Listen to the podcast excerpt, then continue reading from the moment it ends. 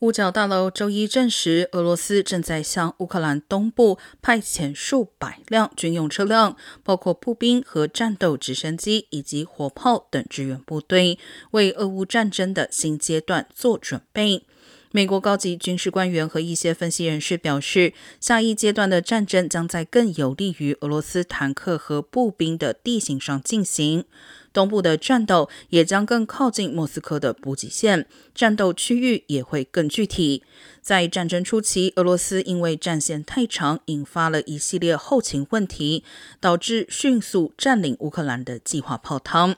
但也有美国军事专家称，俄罗斯在东部增援部队仍有可能遭遇此前遇到的后勤补给问题。